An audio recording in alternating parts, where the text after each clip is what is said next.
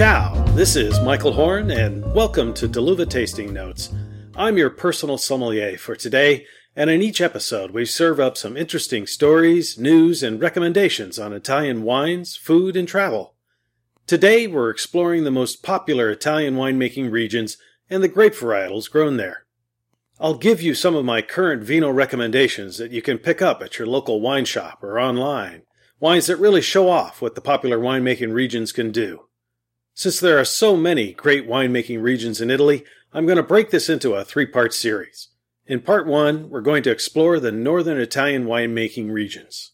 In Part 2, we explore central Italy, and Part 3 will cover the south. In each part, I'll tell you about three distinctive Italian regional wines that you can easily find in wine shops and restaurants.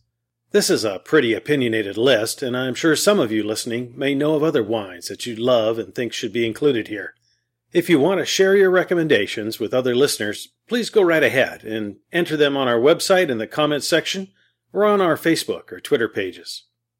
Don't worry about writing all of this down. You can find a transcript of this podcast in our wine journal blog on deluva.com with links to where you can locate the wines and references I mention here. Okay, let's jump right in with the wines of northern Italy. Hands down, the most respected and elegant wines of Italy are in the northwest corner, near France, in the region of Piemonte. Here you'll find red wines from the town and appellation of Barolo. Barolo wines are classed as DOCG and are made from the Nebbiolo grape. Each Barolo wine produced in the area has characteristics and nuances that are unique to the vineyard soils, the microclimate, and the winemaker's style, but most show very pleasant scents of tar and roses with herbs and violets, raspberry and tobacco on the nose and palate as they age. Some of these wines can be tannic monsters when they're young, so you'll find most Barolo wines are best after some aging, even 7 to 10 years or more before they start to really come into their own. If you're building a wine collection, the classic wines of Barolo are great candidates for long-term aging. There are also many new school producers making Barolo in a more international style, most of which don't require as much aging and can be enjoyed younger. Some of the best Barolo producers can also be the most expensive wines in Italy. The classic old school producers like Angelo Gaja and Bruno Giacosa and Giacomo Conterno are a couple of the real biggies. Of the new school Barolo producers, Scavino, Ceretto, and Silvio Grasso are making some really blockbuster wines that you can start enjoying 5 years off the vine. If you're just starting to explore Barolo wines, you can check out some smaller producers that are putting out some fantastic wines at very reasonable prices. One of my favorites is Fratelli Seghesio, where the brothers Aldo and Riccardo produced their more modern-style Barolo, La Villa. The 2007 La Villa is a great vintage to explore, and it's running about $40 to $50 on the street today. It's really an outstanding value for what you get in the glass. Check out our wine journal blog on deluva.com for the links to where you can find and buy Seghesio La Villa online. There are other wines produced from the Nebbiolo grape in Piemonte, like Barbaresco and Gattinara. Both are more reasonably priced than most Barolo wines. There are some excellent Barbaresco wines at fair prices being produced by a local cooperative of Barbaresco producers in the town of Barbaresco. They produce a number of wines under the label of Produttori del Barbaresco, with most of them running $25 to $50, and you can't go wrong with their base Barbaresco DOCG wine. I happen to like the 2006, but if you can find any vintage from 2003 to 2007, you won't be disappointed. They're probably going to run you somewhere between $25 and $35. If you're willing to spend a few more bucks, check out my current favorite, the 2005 vintage of their Monte Stefano Riserva, one of several highly localized bottlings that they produce every year from specific vineyards around the town of Barbaresco.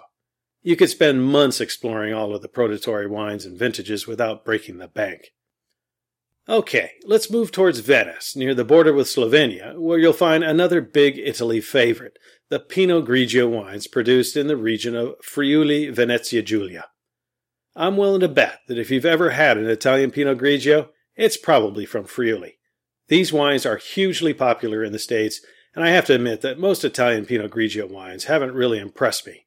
until I discovered the wines of Russiz Superiore.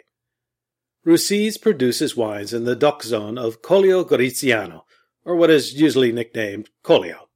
The Collio DOC zone is best known for its impurezza wines, meaning wines made purely from a single grape varietal.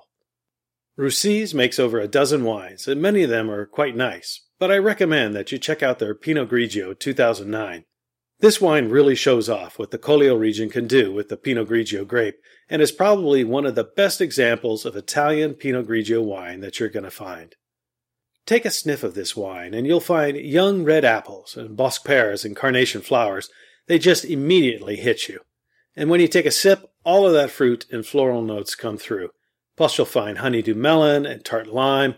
It's really quite pleasant for enjoying with lighter food fare.